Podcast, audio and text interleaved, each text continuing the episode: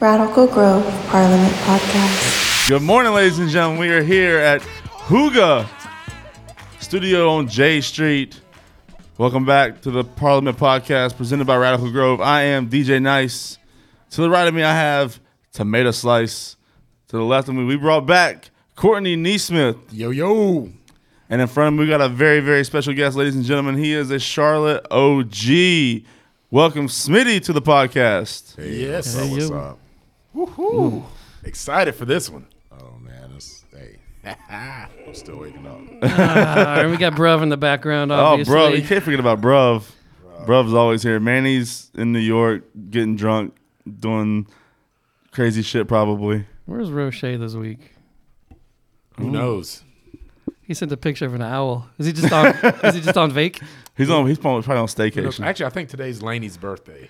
Oh, Well, happy birthday, Laney. Yeah. Right near Father's Day. Perfect, perfect, perfect for them. So, Smitty, Well- yes, sir. Well, let's start it like this. Where are you from? Born and raised, Charlotte, North Charlotte. Carolina. No, that's, that's rare. West Charlotte, OG. Uh uh The Lions. Charlotte. What's the neighborhoods in West Charlotte?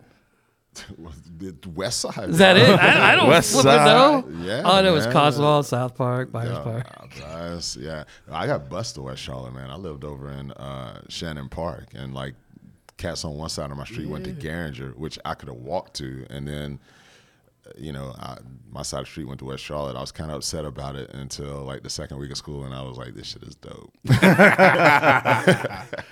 yeah, That's- yeah, West Charlotte over the culture. Every man West Charlotte and the. I'm not gonna. I was getting ready to actually say when it was. But, uh, back in back in that particular time, it was really dope. All right. Garinger. Is Garinger still around? It's Yes. still around. I don't know. I don't know Charlotte high schools like that. It don't matter. There's a lot. It, yeah, it's I. You know, I left high school in high school, Yep. and uh, Some people don't. It, it, bro, you're telling me? I, I still know. I know grown folks that still go to games, man. Yeah. and and you know buy gear and stuff. And, Yeah.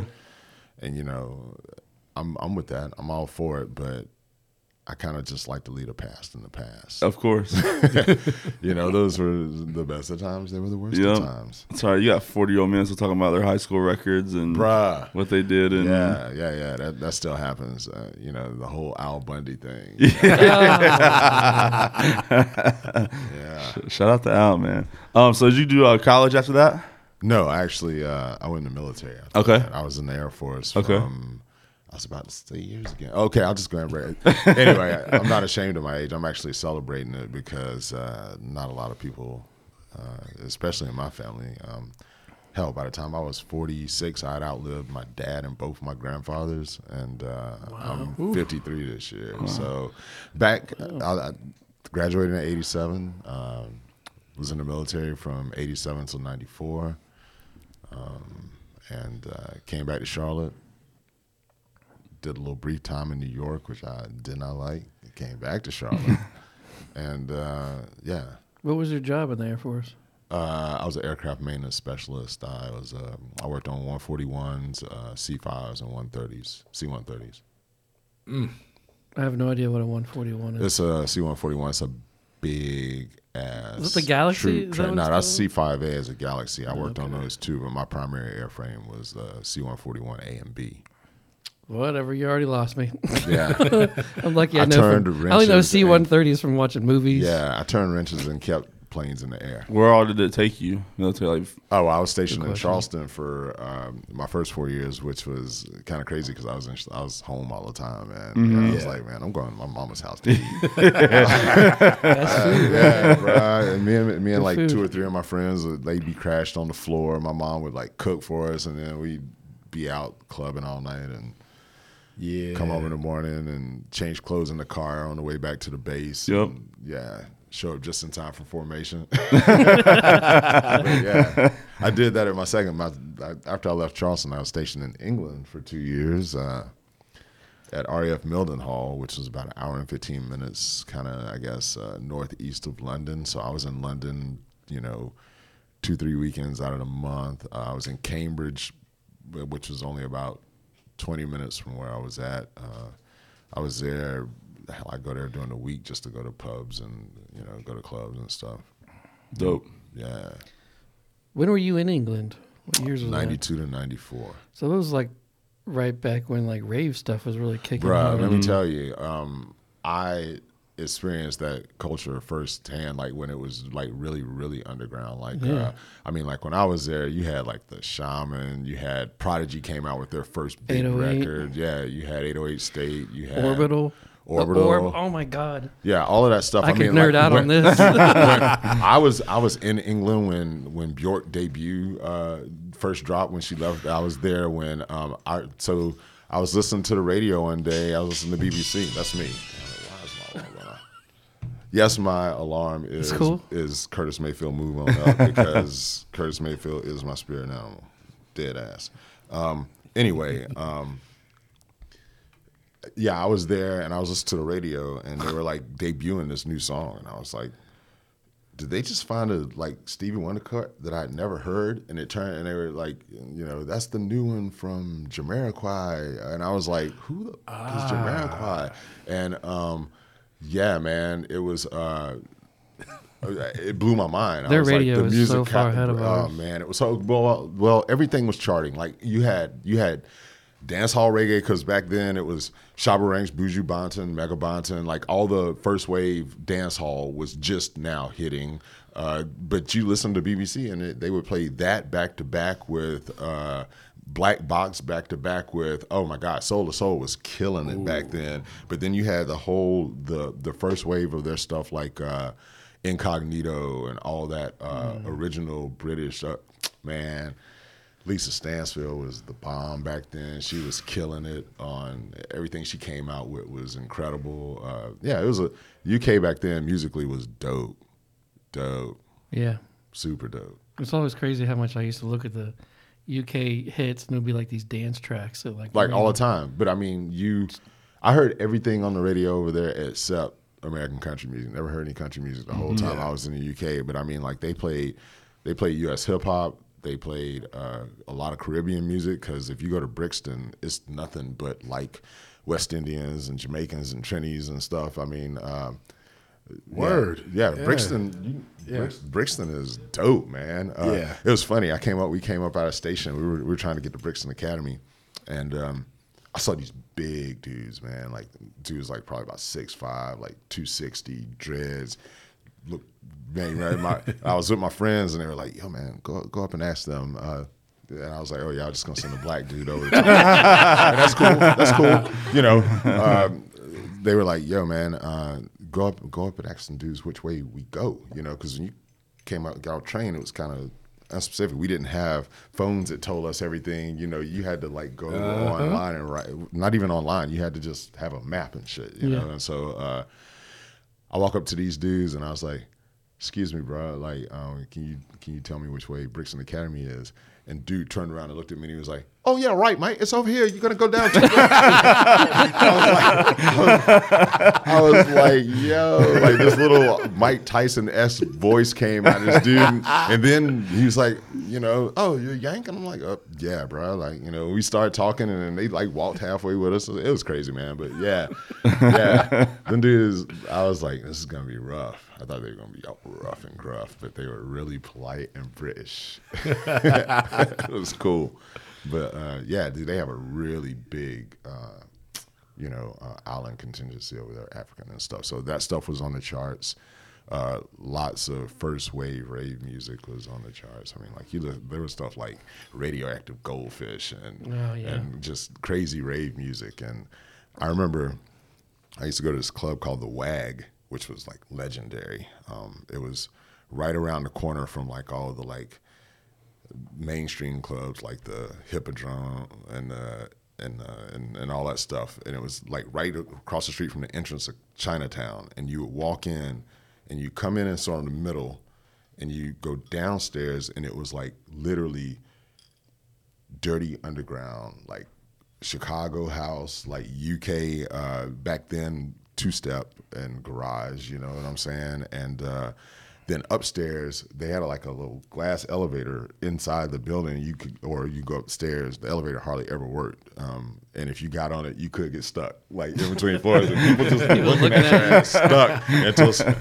yeah. And uh, but upstairs was all hip hop and reggae music, like like the proper dance hall, and uh, we used to just float between the two, and it was crazy just the the appearance of both. places. Like upstairs was kind of kind of glammy, nice lights and stuff. Downstairs was like naked light bulbs hanging from the ceiling, smoke, strobes, and like probably three times more sound than they should have had in a room that mm. size. It's rave days. Oh, it was so good. I remember kids sta- being- standing right in speakers that were like the woofer would be like Yeah. three okay. feet across. Okay, People so- standing right in the middle of it, So like, how are you not that deaf? was a club. I found out about raves because I was standing online at the WAG, and this chick was like going up to certain people in line and handing them yep. paper, and I'm like, and they would and they would get out of line and they like go, and I'm like, where are all these people going? And so I've been trying to chat these girls, like a couple, me and my boys are talking to them and stuff, and they kind of got picked, and they were like, they were like, I'm like, oh, y'all are leaving, y'all aren't even gonna come in. Like we were only like about four people from the door, and I was like, I'm trying to go where y'all are going, and they were like, uh, oh, my wife's gonna hear it anyway, but uh, they, were they were like, yo, come with us. They unfolded the paper. It actually took us to another location. Yep. And this other location was in a part, like the building was not open. And they had generators and stuff. And it was a sound system. Like they had a DJ with a sound system. like, the real- oh, yeah, was bruh. it DJ was, days, it was so dirty. So, and you know, I'm in the military. I couldn't do it. People were like offering everything. And I was like, nah, man, mm-hmm. I'm just cool. And there, you know, there was no bar. It was just like you did what you had. You could find some water maybe, and you, people were just going off.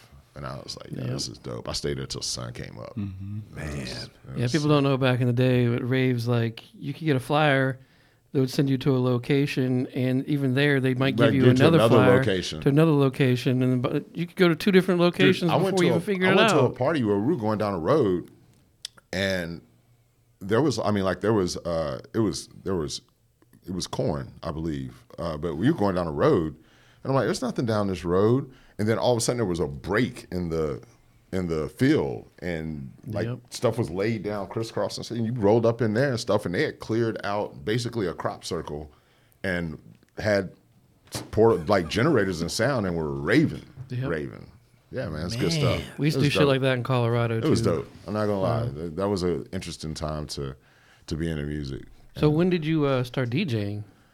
Well, I got back to the states in '94 after being uh, exposed to all of that culture and moved back to Charlotte. and uh, Were you yeah. bored? No, yeah. Well, I wasn't bored because like um, Okay, cool. the park elevator was still around, and Mythos was getting ready to open. I was talking to Andy because I've known Andy since the '80s, and he was like, "Yeah, man, you know, I'm moving to a bigger space, this and the other. I'm doing my own thing," and uh, he was playing what I would consider back in the day uh, to be like big room house music. Then he was way ahead of the curve uh, as far as what was going on. But he reported for Billboard, like his charts would be published in Billboard magazine and stuff. And he was playing a lot of underground uh, house music, uh, more progressive big room stuff. But like the first time I ever heard Lil Louis French Kiss was at what Andy was playing it, and uh, you know. Um, you know, he was playing like remixes of uh, Madonna's Vogue and stuff that I didn't hear, hadn't heard, and he had like he had like club mixes of regular songs all the time that didn't even that it would only have a bit of the chorus, but the rest of it was just huge production, but it lacked that soulful element that I was personally looking for. Um, it was very New York. It was wasn't very Chicago sounding. It was very New York club dance, and so was getting a piece of the culture, but it wasn't what I wanted to hear. And then the other side of that is that there were a whole crop of DJs that were playing at the time, but they were into break beats, like Florida breaks, like Yep. that whole thing, uh, and and progressive house. And I was like, man, nobody's playing the shit I want to hear. So um, Andy, uh, damn, I had, have to big up the big bro, man. He kind of started my DJ career when I wanted to start. He heard I wanted to start spinning, and he was in record pools, and they would send him all kinds of stuff that he would not play in the club, and a lot of it was like so. Like i've got some of my first Masters at Work records from Andy and stuff, and uh, a lot of uh, a lot of like instrumental hip hop and down tempo he was hooking me up with because he couldn't play it in the club. So he started giving me crates, and he was like, "Yo, if you, you know, you get your stuff together, come see me." And uh, I would have never went and seen him, but he actually heard a mixed tape, a tape that I recorded uh, to and gave. I did like five of them, and I gave them out to some, a couple friends to listen to, and he heard one of them and asked me to come play at Mythos, and I was like, bro, I'm not gonna come play at Mythos. I go to Mythos. That's like, you know, I'm not like I'm not gonna come up in there and, and like, and he said, nah, you, you can, dude. So um, I wound up being a resident at Mythos for like two and a half years. I would. He, he had gotten to that point where he was like straight up prima donna. He only wanted to play like midnight to like three or four. So I would come in and play from 10 to midnight and sometimes like midnight 30 because he go no no no you got him going you got him going just keep going i'm like bro okay so Yeah. but yeah he he he gave, he started my career Was that your first spot ever? no well my first spot ever was at a place that we usually don't mention out loud in charlotte for people that know because you know it was a little actual speakeasy dive bar called ling ling palace I don't even know it. yeah, you're not supposed to know about it. First I heard about it. it now we're gonna do some literally it literally had a door with the slide thing that you had to knock to get in a, a metal door uh, and you would walk in and it was about as big as maybe six of these uh, rooms put together not a very big club and uh, yeah i saw some of the the craziest stuff i ever saw in my life in that in that place um, Ling ling. Ling, And what were you playing Palace. there? I was playing house music. Okay. Uh, yeah, I was I was playing house music, and I didn't have enough music to play a whole uh, five hour night. So Mm-hmm. I actually called up two of my friends, Chris Tyndall. We we started out together. I knew he had some records. He didn't have enough to play, uh, you know, a full five hours either. So I called him. And I called a friend of mine, uh, Matthew Childs, and I was like, "Yo, man, um, I got this residency." I'm like, "You got a residency where?" And I was like, told him, and uh, they had sound and everything, and and proper DJ booth, and so we went up in there and played records uh, for until I was just like, you know, I got to get out of here, man, because it was some ratchetry going on. that place, uh, yeah, there was nothing that wasn't game, and uh, yeah, I, we, I got out of there quick, and um, I think that Tonic maybe happened. Tonic, Tudomondos, all that. Well, I was playing gigs at the Moon Room a lot too uh, when the Moon Room was still uptown. Uh, I, I would play a few gigs up there. I was at the time I was doing like down tempo and and like deep jazzy house and stuff, and uh, I guess kind of still do that now. But uh, anyway, um, Tudomondos opened. Uh, I started DJing there. Tonic is kind of where I came into my own. At I had a, a residency at Tonic, and Tonic is still rates in probably the top five places ever to Yeah. be open in Charlotte, uh, club wise. yeah.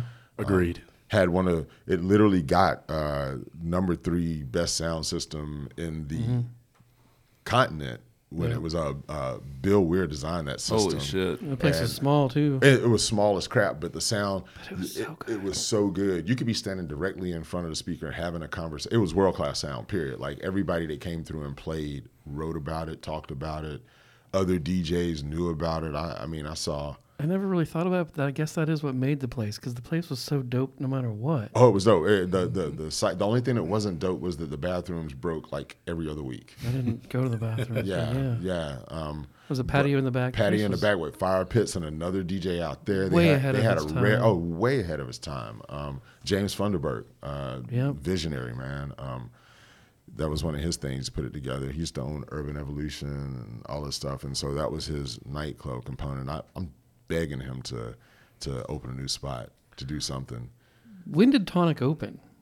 Because I feel Tonic- like that kind of place is like what is hitting now, where people places are trying. People to are be. trying to get that esthetic back. Um, Tonic and Tudomondos are way ahead of the curve. Yeah. Um, How long was Tonic open? Roughly. It was a short run. It was like five Yeah, years, five maybe. years. so it, it was around like nine. It was like 90, 90, 97, 98. 90, 98 to maybe 2002, something like that. Yeah, because I was just turning 21, I still have my tonic. maybe Uh, 19. uh, what is it? Members cards. Yeah, man. Uh, So Tonic was bringing world class DJs in, and, and I was getting the open for everybody. That was the, the first time I ever played with Mark Farina was there, Miguel Migs, Marques Wyatt, like all these all these like big people in the house scene. Uh, I played with King Britt there. I played like they were bringing all kinds of like yeah. quality uh, DJs there, and they were like open a set, Smitty, you know, and I got to be friends with some of those dudes. And, you know, I remember King Britt looked at me and was like, bro, you, you should be doing what I'm doing. Like, you're as good as, if not better than, like, you know, 90% of the people I play with out, you know, that have their own thing. And I was like, you know, dude, get out of here. but, uh, you know, he he encouraged me a lot, man. Mark Farina encouraged me a lot. Um, that people that I looked up to were, I wasn't just like their opening DJ. You know, they were like, "Yo, you know, Yeah. I've I've had I've had Mark go play a couple more. You know, and I'm like, okay, man. You know, uh, but yeah, so the those are the homies, man. Uh, Rich Medina, good friend, incredible DJ.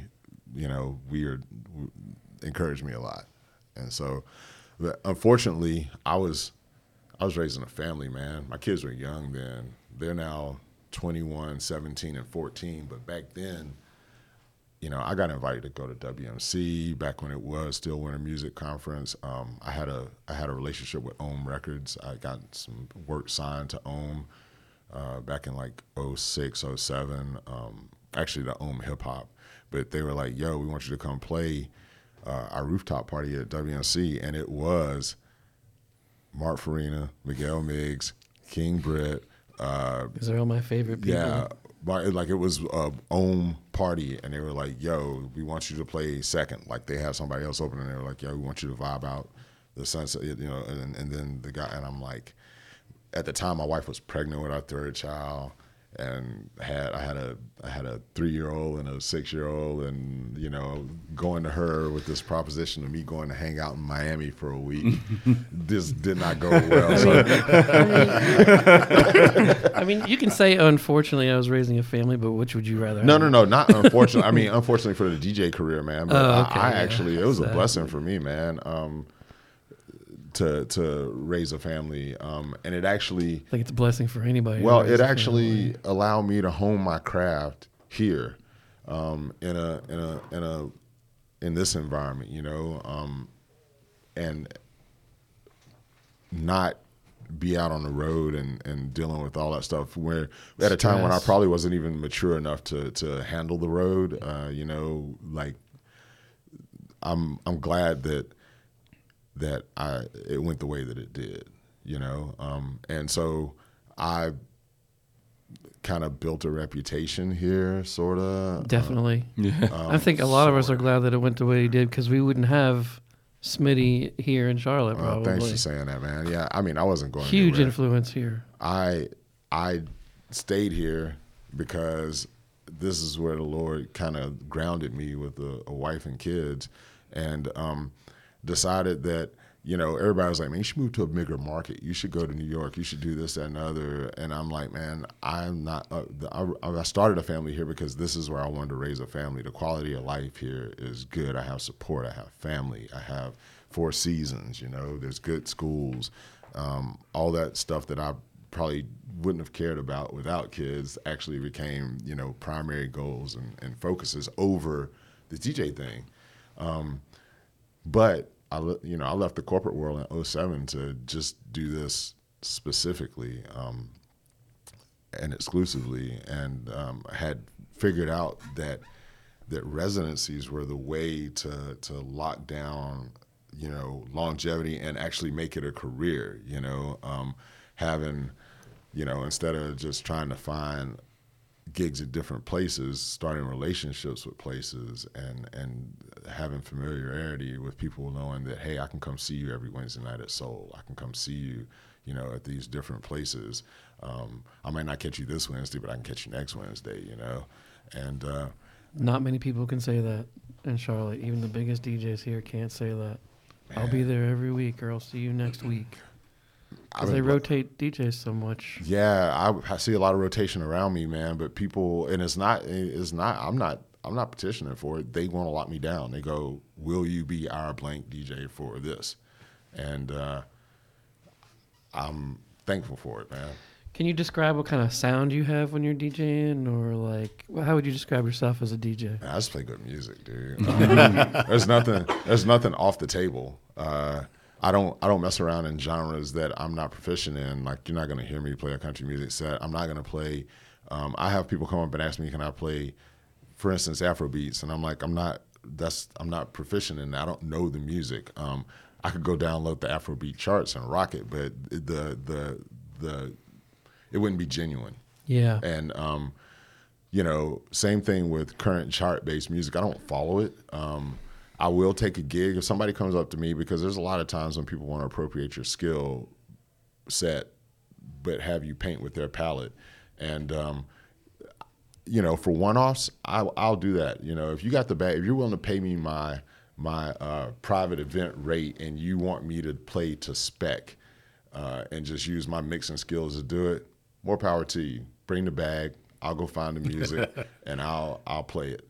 You know, um, there's a danger in that though because I've made fans at at at at gigs that I was playing for the client to spec for what they want. Like doing CIAA, I played I played some events where I was making a whole lot of money, but I was playing music that I wasn't into. It was literally chart based. I literally went and downloaded the charts because that's what they wanted, and I just mindlessly banged out, you know, music for a couple of hours and made fans there. And then they would see that I was playing somewhere else. And I, I literally had a dude come up to me at a lounge and go, yo, man, when you gonna turn up? And I'm like, what do you mean? I was like, I was like, I was like, what do you mean? They were like, last time we saw you, man, you were slapped like the whole time. I'm like, where'd you see me? And they told me, I was like, man, that was for the, that was strictly for the check, bruh. Yeah. Like, and they were like, "Well, you were killing it," and I was like, "It's music, dude. It's like uh, there's a there's a formula to popular music that if you understand it and you're a DJ and you're a good DJ, that you can apply your skill set to because it's all made the same way as you know structure with bars and intros and stuff and Chord, breaks yeah. and choruses and bridges and stuff. And if you can figure that out, then the music's just primary colors. You paint the picture, but you know it's just red, blue, and yellow. You know that's the the music itself is. But you know I have I have people come up and ask me, you know, can I play you know reggaeton or soca? And I'm like, I have some of those tracks and I can play it, but I'm not going to be able to go far in this because it's just not something that I have a bunch of and I'm not into. But you know.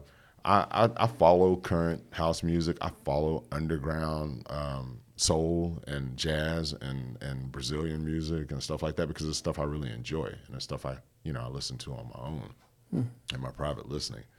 And so it's I present that a little bit more authentically than I would something that I'm just out there getting paid to do. So, uh, what'd you listen to on the way in here today? I'm gonna Um, ask all three of you guys this question. Actually, I actually didn't listen to anything on the way in here. not even NPR. No, I didn't. Um, you'd be surprised how often I just listen to the sound of my engine, bro. Yeah. like as I'm rolling down. I'm not surprised because I do the same thing. Yeah, it's I just just like roll nice and quiet. I didn't listen to anything either. Me and Kieran talked the whole way here. oh, that's what Yeah. Oh, what did what you listen to on the way to Kier, pick up Kieran? I don't think anything. I'm just waking up, man. I just gotta. That's kind of It's, how it it's was. gotta be the silent. Courtney, what'd you listen to? Uh, I actually listened to. Uh, I was listening to Nerd um, first album. Uh, what was it in my mind? All right. Yeah. The last thing I was probably listening to, like when I was was listening to something in the car, was like that last St. Paul and the Broken Bones record, which is fire. I listened to Funkadelic and Slave. Oh well, I mean, bro, I played Funkadelic and Slave. yeah, exactly.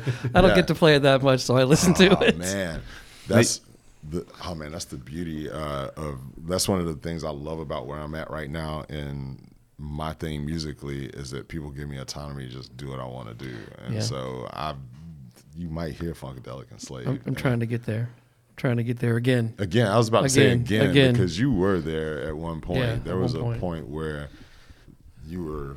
I mean, you were calling me to get me to cover gigs for you. Oh, yeah, yeah, all the time, versa, yeah. like all the time. It's just like, yo, Yeah, I'm trying to get there again. I'm pushing away a lot of gigs, and people notice. Trust me, people in the room notice that I'm like, eh, I'm not sure if I'm comfortable with doing that. bro, you like totally disappeared for a while. Oh, I quit for a while. In No, I fact, I, mean, was I telling. Courtney that Yeah, I know. too. You totally disappeared. I quit for a while. Somebody tried to. Get, I remember talking to. I was telling Courtney this. And then somebody I was working for was like, "You need to start DJing again." I thought about it, and I was like, "I don't want to go out and DJ in public." I'm, I'm like sitting there crying, thinking about like literally tears coming Yeah. down my face, thinking about DJing in public, and having to go through the bullshit of somebody putting their thumb on me, telling me what to do, what to play, this, that, or the other thing, and not being able to get up there and just play like Curtis Mayfield or Isaac Hayes or some shit like that. I don't have a single gig where I don't get to just play what I want to play. And I mean, that's over time. I remember the other days, but I kind of emancipated myself. from that. I didn't. I just don't want to play anywhere where I can't do me. You know, if you hire me, please hire me to do me. You know, Yeah. um, that's that's just that's just kind of how it is, and that's what people do. They, you know, I gotta say, it's hard for a lot of DJs in Charlotte to find a kind of gig that lets you just do you.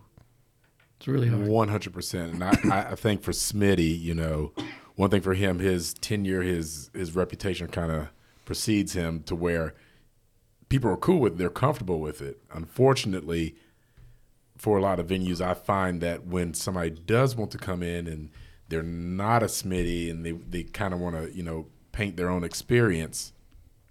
Well, you can't play ab- above the room. You have to. Yeah, you have to yeah. play. It has to. It has to be in context. You have to throw people uh, bones. I mean, you have to.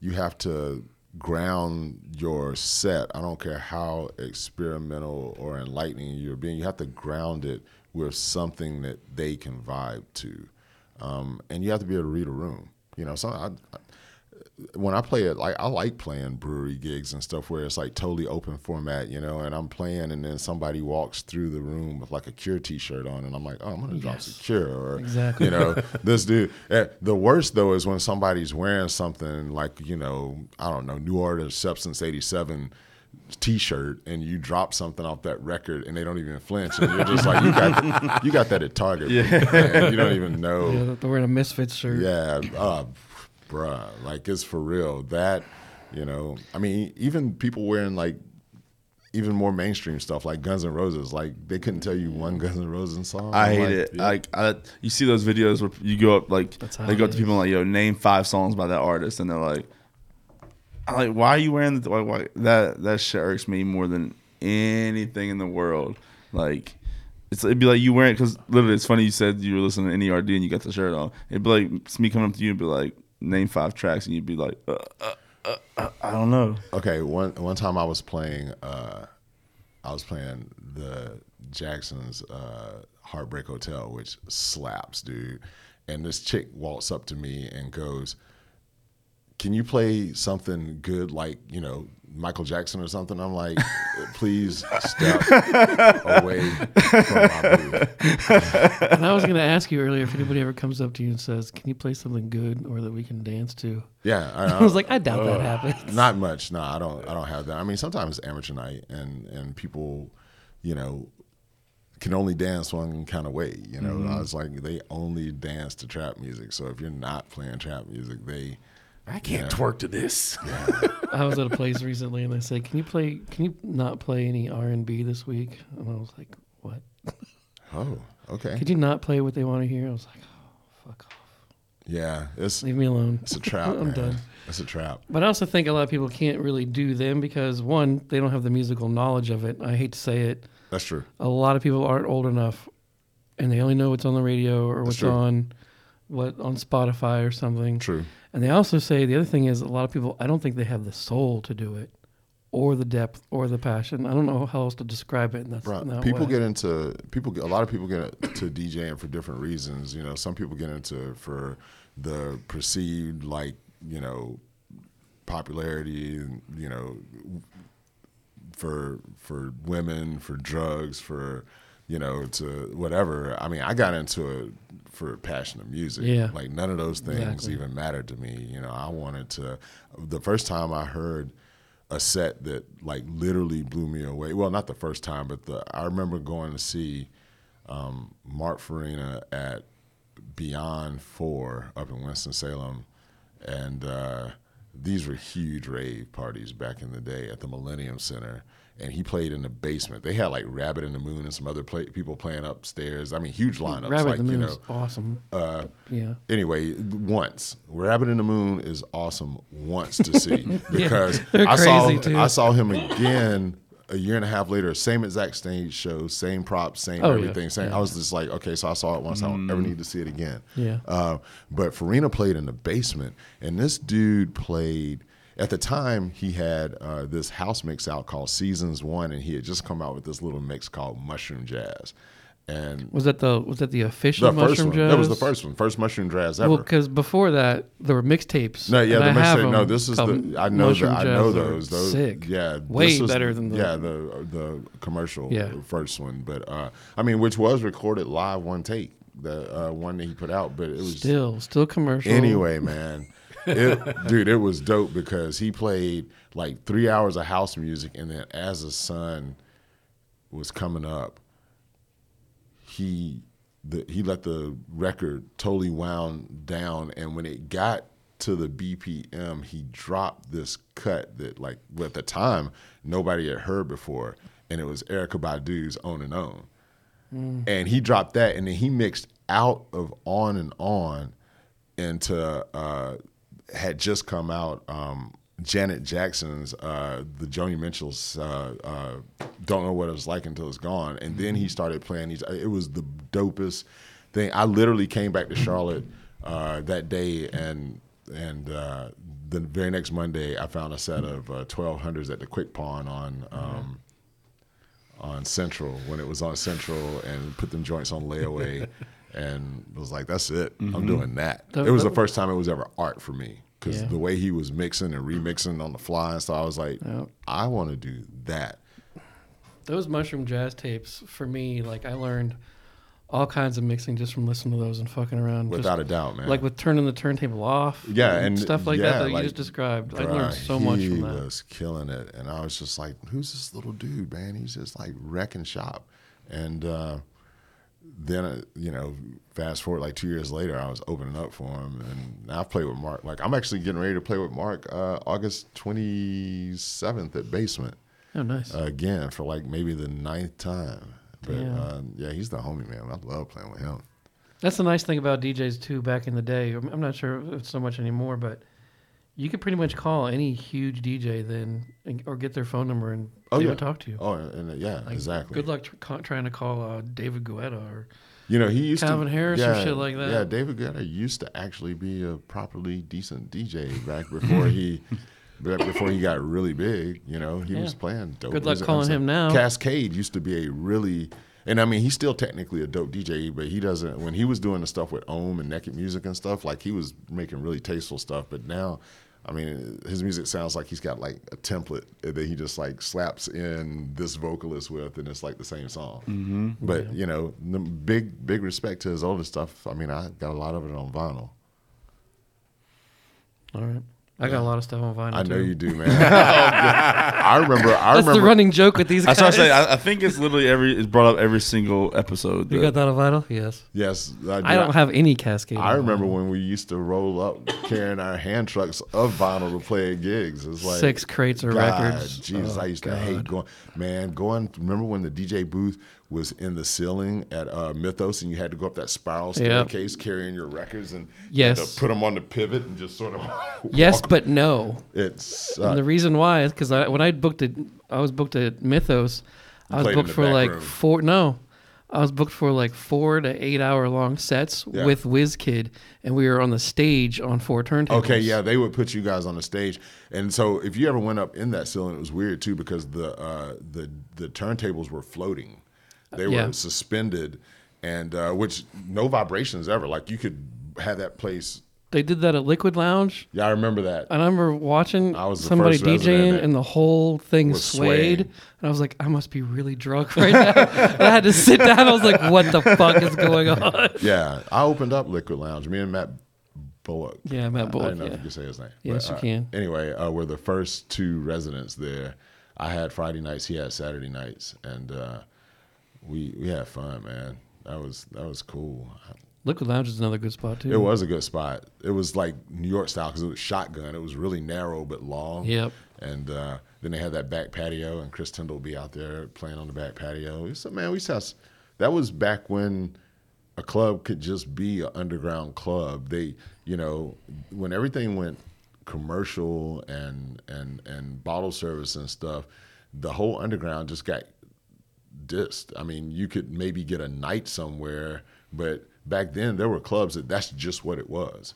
And they might have a hip hop night on a Tuesday or something like that, but the whole, you know, thing flipped and and we got pushed to the back and you know, that's when I actually went uh, had to reinvent myself and kind of go more open format and stuff and, and Yeah. start playing, you know, music I still like, you know, uh, the music that I like, but just more in a in a open era. Because back then I was I was a house elitist, dude. I'm not gonna lie. That was You a know? turntablist elitist. Yeah, I was a house elitist and, And house, you know house and down tempo. It was like strictly underground stuff. I didn't play any commercial stuff. I didn't play any even underground remixes of commercial stuff. I was just like, yo, I'm banging They even have them then. Yeah, I mean everything came out with had some sort of remix on it, but yeah, and it's just like, you know, when when people start out, they all want to. When you first DJ and you fall in love with it, everybody wants to be a turntablist, and you know, I started out trying to cut and scratch, and I mean, I got decent and proficient, but then I was like, you know, when I really got into the club music, I, I found out that that all of those antics didn't suit keeping a dance floor going for four That's right. hours, which is what people wanted me to do. That's and right. so I really got deep into into the mixing and blending the music mm-hmm. together. You know, Yeah. that's that's what I did, and I let the turntablists be the turntablists, and Yeah, you know. can't be a turntablist and like, well, I, know have some- seen, I've You seen can't it not show go. people up. I've, I've seen it not go over well I man, yeah, I mean, I do a lot at of clubs. turntables. Like they'll, they'll try to do too much, and it's like the the majority of the crowd doesn't get it. They don't And they're know not what's going on. No, they other don't care. DJs are other DJs in the room going, "Yo, he's killing it," but mm-hmm. the people on the dance floor are Yep. like, "Whatever." Exactly. Well, I mean, when I do it, I still do a lot of it. People don't know it because any little bit you learn about turntablism will help your mixing Yeah. ten times as much. Mm. There's a lot of stuff that I do that people don't realize that I'm doing. No, that no, came I get straight that. from turntables. I get that. I mean, like Jazzy Jeff's the perfect example. He's like a perfect blend of being able to mix, and all of his cuts and stuff are tasteful. He's not, you know, running the same Yep. track back and forth. Oh, so no, I don't do He's not that. losing Juggling dance. in the middle Bruh. of a club No, set. no. and- But you I, can't hear me when I do it. I know some. dope That's how you. That's when you know you're good. Yeah. I know some people that are quote unquote dope turntablists that could not mix a glass of quick, bro. They could not mix. like for Yeah, real. I've seen Yeah. people do that. I've known hip hop DJs in Charlotte. And I'll get up there and mix b boy stuff, but I'll be mixing it and mixing house music, and they can't do shit. Then they get up there and they try to mix, and their beats will go way off. Yeah, it's They just try like to be like they- me, and I'm like, it's not working. Don't do it. nah, I respect to you, uh, Forrest. You've always been a dope DJ. You know, I mean, like straight up. I, I'm. That's all I'm gonna say about that. I've always had mad respect for you and and what you do and, and your ability. Yeah. Yeah, you. I mean, you were a cynical son of a bitch for a long time. Like, I'm just gonna go ahead and say that. Really? Uh, yeah, I like, never would have heard that. No, And he said was. Well, yeah, yeah, I was no, confused you there. Guys, you guys are. This is a much kinder, gentler Forrest than 15 years ago. Yeah, without a absolutely doubt. Age has mellowed him out, and he's still a curmudgeon. But dude, he's definitely not anywhere near as as you know at Yeah. all. I used to literally be like Forrest was like one of those dudes on the Muppet sitting up in the balcony. That's that's he's if there was two of him, they would just sit there and slag the whole time. That's how Roche and I had actually pitched this podcast to uh-huh. begin with. I swear to God, he That's did. kind yeah, bro. I'm telling you, yeah, I've known this dude for a long time. We came up, we actually came up in the scene together, different trajectories, but definitely together. yeah. Yeah. You know, You know what's funny though? Somebody said a while ago, like, and I remembered this. They're like, you know, you might not like the way Tomato Slice says, but he's right. I'm You don't like the way he says it, but he's right. I've always been like, yo, just let him shut up and play, dude. Like if he's when he's playing, he's perfect. He's doing his thing. He's Yeah. perfect. But yeah, don't don't get into like a heated discussion. Oh, absolutely not. at all, at all unless you Uh, got time. He wants to be in here before, during, and after and having arguments. I'll I'm go like, way too deep. we No, I don't want to argue about anything. No, I just always me. just go, yeah, just no. yeah, just no for us. We're cool, but yeah, just no. I don't recall ever arguing with you about shit. Nah, dude. not That's the fucked arguing, but I will, I'm not. We've never argued, but I've definitely had to listen to you, bitch. Oh yeah, who Oh, hasn't? Yeah. Everybody. I mean, come on. I have a T-shirt at home. I should wear it. From Colorado. We used to have make T-shirts out there that said "The house music sucks" or "I love house music." There's a shirt that they made for our DJ crew that says "Forest is a bitch," Yeah, or it says "DJ Forest is a bitch." I can't remember which one it has. but I'll wear it. yeah. Oh funny. man. You pick up a phone call from Forrest an hour later. Yeah, man. Yeah, I know. I know. And I always have to. At this point, Yeah. Yeah. you know what do I say at the very end? Anything? Bye. No, no. I say, well, I appreciate you taking my call. Thank you very Oh, much. Oh, you just said No, that. you Yeah. guys do that. because You I are- you are know it thankful for it. sucks. Because I know it But sucks. it's all right. And I am super thankful when somebody answers the phone. if I call you, I'm calling for a reason. Yeah, because I knew you. I knew when I got the text. I'm like, okay, Forrest wants like he's just like, hey, Smooth, it's Forrest. Tomato He said no. He said it's slice, and I was like, okay. And I was gigging, and I was like, I usually don't even mess with phone calls in a gig, but I'm like, dude, this dude ain't dialed my number in a long time. Let me, let me, let me, let me, let me- I'm texting. You know, people are like partying on the lake and stuff, and I'm just like, yeah, I mean, what's up? And that's how I'm, that's how I'm here. so you said you uh, did the corporate thing. and You quit in 07. What were you doing? I was in the music business. I was uh, actually putting together. Um, I was putting together a custom playlists for clients for Muzak and Mood Media. Oh did. shit. Okay. Yeah, um, a lot of like they have their A lot of people used to work they for have Muzak. their yeah. I was the first Charlotte person that they hired because uh, actually Tudamondos. They all the executives were coming here on. They were moving the whole company here from Seattle, and they were bringing the executives here to look at houses and and stuff like that. And one of their uh, sponsors brought them to Tudamondos, and I was just doing my thing one night. And they sat there and drank for hours, and all of a sudden, this uh, group of them came up, and they were like, "Yo, man, like, you know, we're from West Coast, we're from Seattle, and you're like really laying down dope vibes, and the way you're putting this music together is dope. Um, what do you do during the day? And I was like, uh, I don't do anything right now. You know, I'm bartending and spinning records. And they were like, uh, would you like to put together? And so, anyway, they invited me to come out to Muzak, and um, I met with uh, this dude Alan Collins and this other dude Ricky O Woods. They were like the most heady music people I've ever met before in my life. Uh, total music snobs. They were directors of the quote unquote audio architecture department, and uh, they grilled me and, and they they hired me. I was like, I, they hired me before they even got moved here, and so I had to wait on them to get here, and then. Um, I wound up doing a bunch of custom programming. Like they have their channels that you know, if you, if you Yep. buy their service, you can you can just go, hey, I want '90s pop, and you just turn on that channel.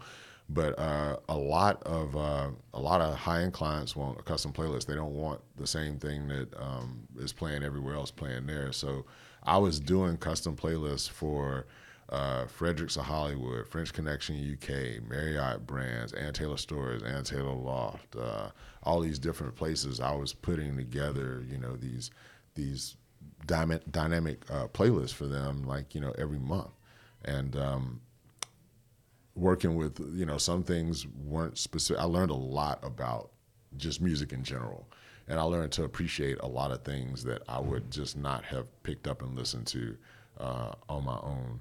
And uh, that was a good time. I worked there for about seven years in person, from '99 to 2007, and then uh, I was a uh, independent contractor from them, working for home for a few years after that. Uh, But when I left the corporate world in 07, I left Muzak, which was dope. I was making a lot of money for for 07, had you know 401k insurance and stuff, and um, I was like, you know, I really felt like, and I'm not to be religious, I consider it spiritual, I'm, but I felt like the Lord was telling me that I could do what I'm doing now, and that, and if I didn't trust myself than in this I'll say gift that he's given me because I've I've not I've honestly never had to strive to figure out how to mix and stuff. It's just like once I got on turntables and figured it, it out, it just was there, um, and it happened quick, and so um, I, I realized that it was a gift that it was something that I had to act upon to unlock to to actuate, you know. And once I did, I was like, okay, this is the path. And so I left the corporate world, 07, to DJ full time, and uh, you know, I had a, I've had a few part time jobs along the way. I was blessed that uh, I got hired from Apple before I even left Muzak to work uh, like 20 hours a week, which is what I wanted to do. I was like, I'll just work somewhere like 20 hours during the day, and it was Apple, which was cool because I got my first Mac then and all this stuff. Um, but you know, I did that, and then I just hustled gigs, and, and when, when I say hustle gigs, I, I you know, took a few different like residencies and you know had a night here a night there and i was like if i can just get to the place where you know i can pay my rent pay my bills between these two things without having the corporate even though i was doing music it was stressful. Um, deadlines people having right of refusal of songs people not understanding their own brand and like not knowing that the music they, want to hear this oh this is my favorite song. I'm like bruh it's not on brand for what you want to do. Because a lot of the times i was working with uh, you know, the, person that got a music approval was like a marketing person or a visuals person and stuff, you know. And so since they were a creative at their brand, they got tasked with approval and, and dismissal of the music. Um, but and, and they would want things for personal reason and not understand that that's not a uh, that's not on brand. And so then then you build relationship and then they get to trust you and they know and stuff. But you know you know, it's still stressful working under deadlines. And, uh, you know, this being a DJ, being a full time DJ, you're responsible for and you're in control of how much or little money you make. Uh, you know, skill, big business acumen, all those things come into play. Because uh, I know a lot of skilled DJs who can't do the business part of it. They can't go talk to clients. They don't know how to to sell themselves, their services, this, that, and the other um, and and they just don't know how to get gigs. You know, they got all the skill in the world, but they don't know how to get gigs. And then I know some people that are obviously really good and have silver tongues because I see them out playing all the time. And it's not that good. It's just not that good. I, I think the same thing, but I just keep my mouth shut. Yeah, I do too. I mean, I, I, I never, man. Y'all Never, You see never- somebody on a flyer, you're like, yeah, I never All right. knock another man's hustle, Yeah. man. Like I'm like, he out there getting it. You know, Yep. he's out there getting it. I don't even pay attention anymore, frankly. Me neither. So, I, I mean, you know, whatever. so, I mean, something works. Usually it's like, I mean, it's just their networking. That's all it, it is, and comes that's really to. all it is is networking. Um, Yeah. Who I mean, you you even have people out there that are really good and they talk themselves out of it. Yeah. Oh, I've You know, because I do it every damn day.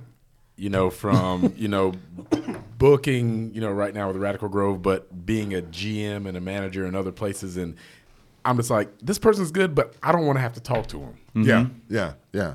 You know. and and I know some people that I'm like, he's really dope. Just let him play. Don't don't talk to him. Have his money. Get him, you know, let him do his thing, and this and another. He's he's Yeah. not gonna have a conversation. He might not even look you in the eye, but uh, he's gonna do the music thing really well. Yeah. I've had that talk with many, not many, but quite a few owners and managers of bars and stuff. And I'm like, let me do what the fuck I do.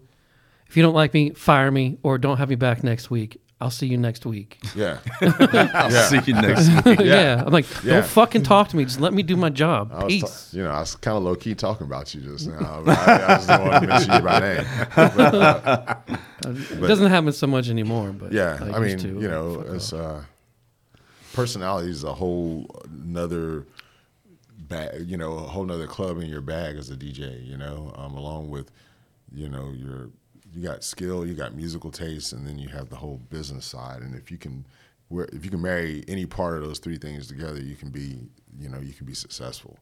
You know. And then these days, your vibe too, just your overall like your look, your Standing. that- Yeah. that, that does a lot these days too. Yeah, it's a it is a cool thing. I feel like it's where Radical Grove looks a lot at how you guys are standing and you need to smile some more or something like that. Like, I feel like you guys look at your DJs and, Mm-hmm. and think, what presence are they having behind the decks? Look, Yeah. man, What the A lot of people don't do that. you guys have like a stable of like like champion racehorses. That's how I look at Radical Grove. It's like it's like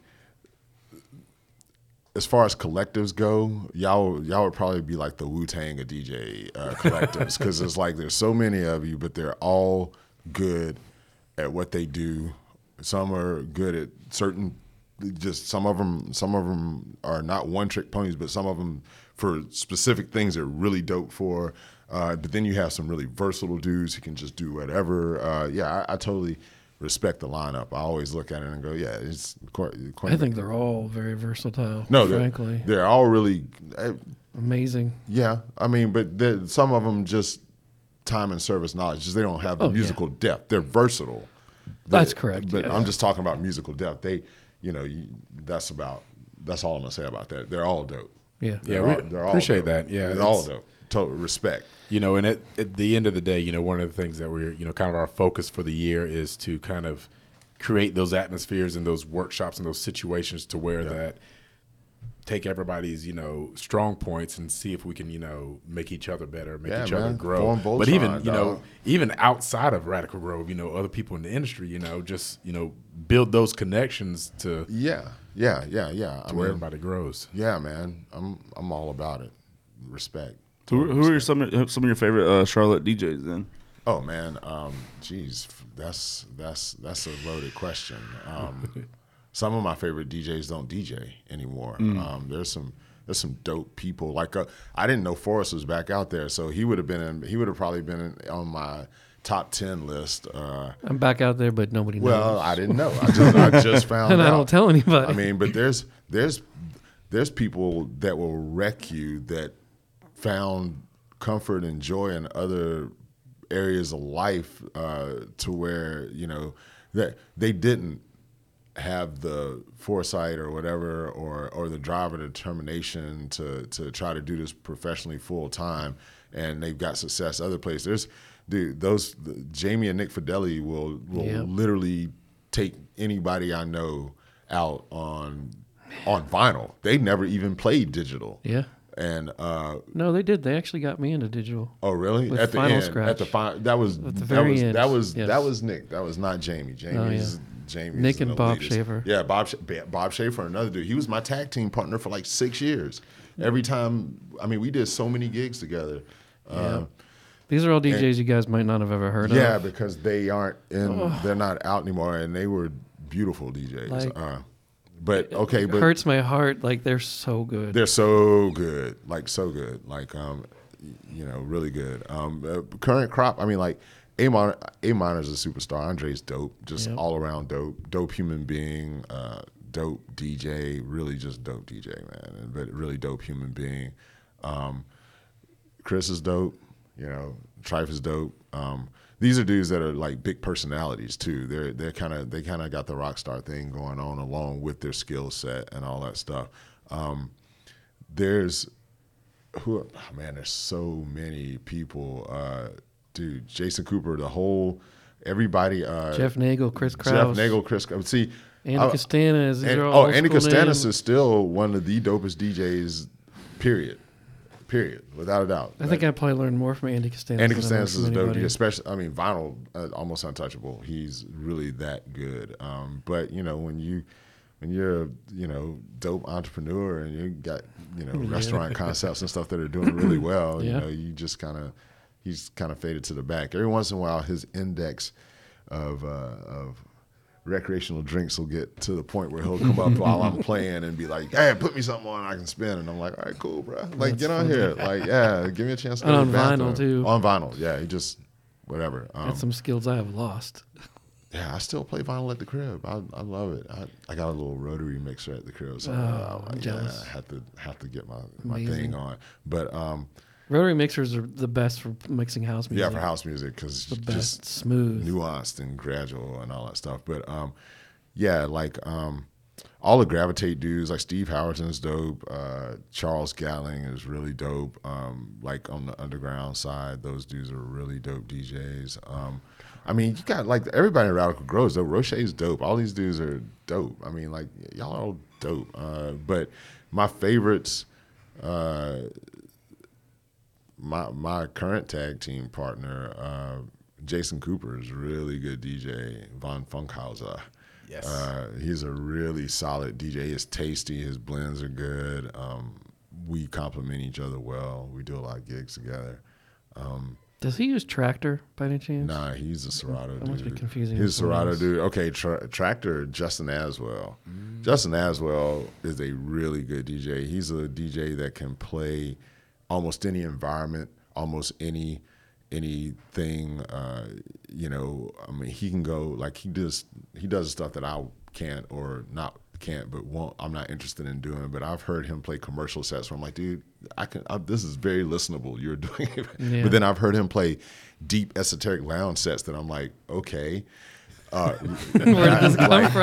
like, bruh, like, and dude, his his production and his mixing of uh, of uh, people's tracks and stuff, he's making people's music sound good in the studio.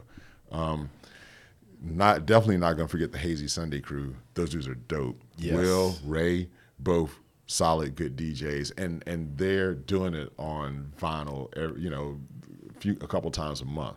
They're really good. Everybody they bring in is really good. Um, a couple old dudes out here. Like uh, Ollie Long's another dude that every time he might not play records for months or at a time, but he'll come out and you know if you think you play techno, you really don't play techno.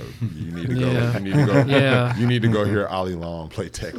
Speaking of techno, do you remember a guy that was here named TJ Hicks back yeah, TJ? Hicks, he's over in Vienna right now, and he is killing it. Dude, this is a guy that I would watch him DJ, and what he did sometimes didn't make any sense to me, but it was absolutely amazing. He's the most things. technically proficient DJ I've ever seen. and he played techno. Yeah, he Like, would do these things that just. proficient. I was like, how did he just do what he just did? I'm like, I'm like, you're doing math, bro. That's like, you know, because yeah, I learned a lot from him yeah, too. I learned a lot from day. him. He's really dope. Like they, he, they used to. I've actually been told that I'm the more soulful. Like he's, he's, def, he's definitely This guy, techno. this guy could mix offbeat and it would be fucking it would amazing. be amazing. Like it would sound beautiful. He would like you know everybody else mixes on the one. He'd figure out. He'd be Yeah. like, "Yo, I can hit this on the quarter or the half." That's what I learned. and create a whole different Yeah. like polyrhythm, and not only hold it but make it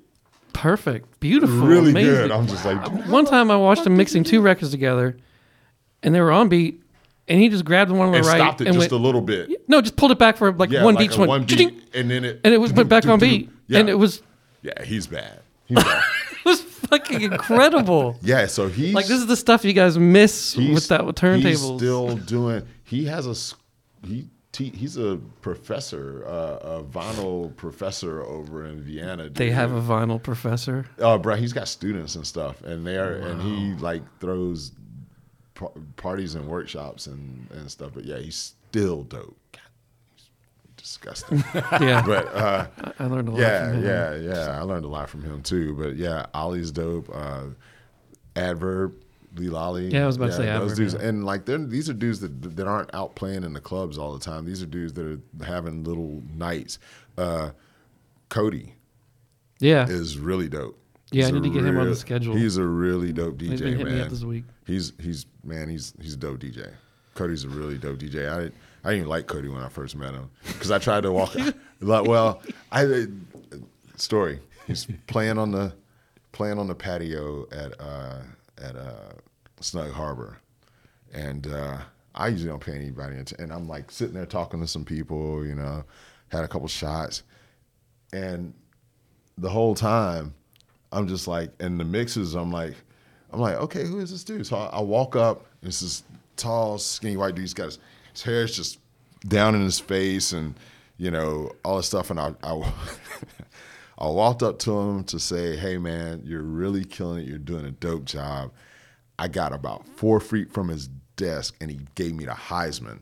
Like, like up gave Oh, me the freaking never done that to me. Heisman. He goes, I go, I go, dude, I just came to tell. He goes, no, no, no. He's like, man, just like, he did. And so I talked to him later, and he said it was because he was nervous. He was like, you know, like really having to concentrate because this was years ago, Yeah. and it was one of the first times I'd ever seen him play out on vinyl too. on vinyl too. And and he was just like, uh, he. but he was He, play- he didn't need anything to mess up his fun swing. We're, we're like, you know, he's my boy now. He's like the little brother, but uh, yo, he gave me the straight up Heisman, and, and you know, and he didn't know who I was. And it was just like, I'm like, how the fuck you gonna be DJing around here? You don't know who I am. That's what I was thinking. but he was uh, young, and I mean, like, I don't even know if he was 21. Well, you know, he was young, and uh, he was 21 because I remember. Yeah, he was he was old enough. yeah, and uh, yeah, but he gave me the Heisman, man, and I just let it ride, and I was like, all right, cool. I went and sat back down and, and like enjoyed the rest of his set, you know, because I'm not a prima donna. I don't care if you don't know who I am, but I remember him because he comes. he was in record Plaza store. Midwood, Yeah, he was in Plaza Midwood. DJing and didn't know who I Yes. was, which is kind of weird. But um, He was also probably mixing like really hard records to mix like Orbital and 808 State or something like, like, that. probably I don't I don't remember what he was playing, but it was dope, and I wanted to tell him, and he didn't want to hear it. He used to come to the, he used to come to the Probably did, just not at that time. He used to come to Central Records and I'd be like, "Who is this guy buying this record that I don't have, and why don't I have this record?" Yeah, man. I'd be like, "What the fuck?" Yeah, yeah, he's he's dope. He'd find records that I didn't even know were there, and I'd be so pissed. That Yeah, I he's it. always been a heady, like savant kind of musical dude. Um, I, I appreciate him. But anyway, there's a lot of dope DJs in Charlotte. Actually, I would say that we have a concentrated level of talent and have so for a couple of decades that rivals any city in this nation, if not in in the world. There's some dope musical savants in this town production and DJ wise. And they just, for whatever reason, swim in this pond. They're not trying to go upstream. They're not trying to do whatever. They're just doing their thing, you know, for whatever reasons. Like I, yeah, like I said, people tell me all the time, and people still tell me all the time that I need to be somewhere else. But this is where I'm at, and this is where I'm doing what I'm doing. Mm-hmm. And you know, Lord has blessed me to have this and to be able to do this here in a market that on paper probably shouldn't support me working full time and only doing this, you know? And I feel like talking about like you know having dope DJs. I feel like service industry as a collective here is really dope compared to Oh, bro, like, anywhere. Yeah, like our wait staffs, our bartenders, we have world class bartenders Mm-hmm. here. I mean, you know, look at Bob Peters, look at Yep, people like that yep. that are internationally known, Yep. and he, you know, he works out of his garage. Yep, and that's why we that's why we do this to make sure that we put a spotlight on people like you, people like Bob, you know, to put it out there for the world to see. That way, you know, once it gets steam and, and once we, we get to that level that they can always go back and listen to these and be like, who are these guys? You know, what do they do? And then I mean by the time it's all said and done, hopefully people realize how dope Charlotte actually is. Yeah, man. shit. It's like uh, people don't realize. Everybody thinks that, that that what's going on right now, especially uh, with the underground sound, is new and it just happened. And this is like the second coming of the underground. The before the cabaret laws, the the the '90s to uh-huh. early 2000s, Charlotte was definitely on everybody's touring stop. It was a stop to come to. There was clubs that I mean, I remember many a time, you know, walking out of a club and seeing people on the way to church, and I'm just like, oh, man. Like, yeah, because you you know you had to have the you could they stopped serving it two. They would literally flip the lights on for like. 10 minutes at 2.30 because all drinks had to be cleared and then you could party until the sun came up or Yep. until the next day Yep. or to whatever. And um, Especially with Fort Mill right there, people could do it. yeah, man, people, and then and then you know you get a couple of ambulances coming up to the clubs, uh, you know, because people are fished out because they've taken too much ecstasy and stuff. And the next thing you know, you know, lawmakers and policymakers are like, "Oh, rave culture is this and that." So yeah, they enacted laws to yeah. to to cut down on Charlotte nightlife. And you know what? Why why would you pay a touring musician to come in and play from one till two or two? I mean, the dope part about it is the the headliner wouldn't come on till two o'clock, mm-hmm. Yeah. and they'd play till like See- four. Oh, dude. You know? Seeing King Britt or Mark Farina or Miles Maeda Oh yeah. at like 4.30 Four- to 6 yeah, o'clock the in the best. morning. So somebody asked me. Uh, Seeing the sun come up with their music in the background, especially if you're outside, was crazy. so yeah, I was just thinking. Somebody asked me the other day, like, like you know, who used to come through and who'd you? I was like, I did a little, I did a list of people that I personally, and this is just the people Read them I off. Read them off. I don't want to read them off. Um, well, anyway, that that I can. personally opened for a lot. Some of them on numerous occasions here in Charlotte. In Charlotte, but uh, as mentioned, Mark Farina, Derek Carter, Miguel Migs, Marques Wyatt, Gene Farris, LTJ Bukem, James Kerr, DJ Spinner, Maceo. Shout out to the homie Maceo. He's one of my best friends. De La Soul forever. Uh, Mr. C. Terry Francis, Steve Silk, Hurley, Stacy Kidd, Charles Feelgood, Rich Medina, King Britt. Those are just ones I could think of off the top of my head. Spinner, yeah, dude. Spinner was dope. And Mr. C Back in there too. Mr. C, yeah, from the Shamen, dude. He was a dope DJ. I didn't realize he was a dope DJ. Oh yeah. And uh, very British. Terry Francis, dude. Terry Francis, though, tell the truth, I watched that man drink eight or nine pints of Guinness before he played, and literally destroyed it. it didn't even have any effect on him. And I tried to drink with him up until about three drinks, and I was like, nah, bro. It's like Some people are just built, especially overseas. motherfuckers just his- built different. He's got the biggest hand, biggest finger. He's got sausage finger. He's a big dude. Where's but, Terry uh, Francis from? he's from the UK okay. and uh, tech house, like proper tech house, like first wave tech house. He was doing just man, he killed it, killed it. Um, but yeah, man, um, playing with dudes that you know considered world class DJs that that were coming through Charlotte, and that all just got shut down because you had to fit the whole night between ten and 2 mm-hmm. Period. In the conversation. Yeah, that's what tripped me out. I came from Colorado where we had we were still having like five thousand person raves. Yeah. Some of them were sponsored by radio stations Yeah, and shit like that. yeah. And then I came here and it was just weird. Yeah, like it was They'd have the same. They'd have like one DJ at a small tiny ass club, which tripped me out. The fact that you had Mark Farina or King Britt at Tonic was just like what? I just saw him at a five thousand person rave or three thousand Yeah, people. and it's like you know, 250 people in here, packed balls to the wall, Yeah. partying though. You know, I like that about Charlotte back then is that everything was intimate. You could, you know, the DJ was right there. now, you do you want to hear my cynical part about what I thought when I came to Charlotte? Mm, I'm, I've heard it, I'm sure, but say it for prosperity. for I made a couple mixtapes because I was like, y'all don't have to do this. Because when I came here, everything was house music, Yeah, which is great. But you can play like Black Sabbath, yeah, and you could play all these things, and nobody was doing that. And it just kind of like bugged me out. Like it didn't. I'm not sure if it bugged me, but I was like, y'all don't have to play this stuff like DJs all the time. You don't have to play DJ music to DJ. Yeah. You can play Rage Against the Machine. You can play Nickelback. You can play yeah. Never played Nickelback. Nickelback's You can play easy to hate. It, Nic- Nickelback's easy to hate on, but I don't care. I'll still play it. That's cool. Um, and then always you can one. go, and then you can go into Beastie Boys and stuff like that. But when I got here, uh, in nineteen, no, in two thousand, nobody was doing this. yeah, That really bugged me. yeah. Well, it's kind of funny I because got what you twenty year old just- mixtapes. what you just on. said is kind of what I'm known for is that you know being able to just effort, effortlessly I'll say effort because it's not there's not much effort for it for me but just blend in between styles and genres within the same set you know um, But were you known for that like no. 19, 18 see no years but ago? no that's not what I was known for. Like I said I was an elitist back then but I had to reinvent myself because I didn't want to play at the epicenter. I didn't want to play at the music factory because I didn't want to be dictated to what I had to play. So I made my own space. I was one of the first dudes to be playing in restaurants and lounges people weren't playing in restaurants and lounges. Everybody was trying to play in a club and I was just like hey I'll, I'm you know be dope if people weren't having to listen to this music that I used to put together in, in your bar and you can have a live element.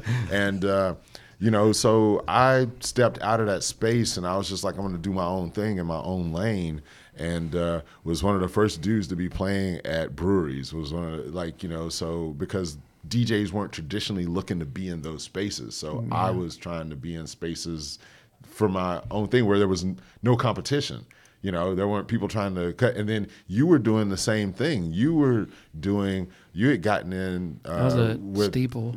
Yeah, well, That's Steeple. We were. I was at Steeple. Now you had gotten in good with the uh, the M5 Zinc, Oh, uh, the. Harper's group. That was all house music. Yeah, yeah, but um, well, until I got there because I started playing down tempo and soul and Yeah. classic soul and stuff. Um, but you know, letting those dudes be cut through with each other and trying to get these club residencies, I just left that I left that alone. Um, and Yeah. plus, wasn't nobody trying to pay to hear me bang out like dope house music? They wanted, you know, That was the thing too, though. Like when I went to the epicenter and all these other places, and um, what for the Greeks and whatnot. yeah, After Steve, I didn't try to get those gigs; they just came. yeah. People just came to me. I haven't, dude. I, the funny thing, I haven't, I haven't, I haven't tried to get a gig in That's good. All ten right. years, man. It's like I just answer phone calls. We were just talking about that the last episode we were Yeah, on. we were. Like I Like, mean, don't try I- too I- hard. yeah, don't try too hard. Don't don't overstep. Don't like it'll come. If It you're will good, come. if you're good, it'll if you're come. good, they'll come find you. Mhm. Yeah, No matter where you're you. at. Yeah, my my I've been playing for almost thirty years. I just got my best uh, thing. Uh, something new happened to me in the DJ business. Uh, the guys at QC Social uh, want to they they kind of wanted to reinvent their their nights a little bit because they were like man you know we don't want, we want to do something like more mature and not just tra- not trash EDM but just not just commercial EDM and stuff like that. We want to do some stuff with proper house and they were like what are you doing on Thursday nights? I'm like ah man you know I play on Thursday nights and they were like what are you playing? I'm like I you know I have a gig already from uh, like you know seven till eleven or eight till eleven. They were like, "Well, that's awesome because we we want you to play at midnight, and and we only want you to do an hour set. You know, Dude, I midnight to I'd be one." And in a lineup of DJs, we kind of want you to be at the apex of this thing, and then we'll have somebody, you know, close it out. And I was like, you know, uh, it's whatever. And, and, and they were, like, what's your rate? And they were like, and I was like, you know, I told them, and they, and they were like, well, we'll pay you 50% more than your rate just because it's only for an hour. Wow. And I was like, I was like, for I was like, oh, so you're gonna pay me this much to come here and play? For I was like, cool, but you know, Thursday nights downtown is get is kind of a big night. There's a lot mm-hmm. of stuff going on, college and stuff, and I just I don't, I just didn't want to deal with having to come down here and deal with parking and stuff. And they were like, we will give you a parking spot right in front of the door every, and I, so they got me with That parking. is the Yeah. best. They got me with parking. It wasn't the money. It wasn't any of that. It was, I have never negotiated parking. I that they is a new offered level. it, bruh. I was when they, they I was like, I was like, they were throwing stuff on the table, and I was like, okay, money's good, this that, and that, but like, I don't want to have to deal with like paying for Yep. ten dollars mm-hmm. parking, and I was like. Oh, you mean you're gonna have some cones right out here in the front? I literally walk. I walk in with my thumb drive and my headphones because they got like CDJ three thousand. Everything, everything's like state of the art in there, and I just go blop, play an hour, and roll out. This is some new inspiration right here. Yeah, This is parking some new level shit. I That gotta was, hey man, get that was a level up. I thought, you know, I mean, you never, you can always level up. So so Courtney, now when you talk to these uh, places to get us booked, um, parking. No, especially. y'all are laughing, but honestly, that's what it's going to come Yeah, to because there's no parking anymore. No, Yeah. There's there's no not. parking. There's, There's no not. parking anywhere. There's really and- not. Noda. Oh, I gotta. I had to walk. I measured at one point 0.6 tenths of a mile, Yeah. over half a mile Yeah. to get to my gig one time. I Have- was What? I've had to do it, Oh, bro. yeah. I've had to do Noda it. is the worst It place is to park. horrible. nowadays. It is horrible. That's why I Um, say if I own property in Charlotte, I build a parking garage. Yeah, I mean, garage. it's it's great. I mean, um, you know, everybody's complaining. Like Plaza Mill was the same way uh, as far as parking, but I've been man, been blessed in Plaza Mill. But I, I know a couple of uh, uh, proprietors that are like. You can park here. Oh. It's like we'll have everybody else towed, but it's luckily when you got your face on the back of your car, like it's, that's, they, I remember like, that. Damn, that's Smitty's car. That's a new level. I gotta remember that too. yeah, man. Yeah. So all right. So every week here we do a this or that. Give you two options. You got to pick one. No in between. Some people like to. Ah, no, you got got to choose one. All right. That's it. That's the only. That's the only thing. Um, For, Forrest has your questions. This cool. CDJ or turntable? Never choose like period. Yeah, just one or the other. CDJ or turntable? I would have to say CDJ. Yeah, I, I mean. I'm a I'm I would love to play on vinyl all the time, but I don't care. I'm 54 years old, Yeah. getting ready to be 54 years old. that makes sense. Plus, you can get all those things ripped to CDJ. Bruh, I just told you. I Dumb question. Yeah, exactly. So, Way to go, yeah, Tobias CDJ. Les. Way to drop the ball on that one. Okay, Chicago house or French house? Jeez, man, you're taking the glove? Are these gonna get progressively more? like- No, some of them will be easy. Want me, want me to jump to an easier one? no, no, no, no, no. I mean, it says that you have to choose. um, You have to choose have to one. choose you have one. to- if you have to choose, I'm gonna have to say Chicago House on a whole, but you can't beat that French House sound. Yeah. But French House is just Chicago is just a certain bit of Chicago House done in France. Yeah. Yeah. True. All right. Defected records or nervous records?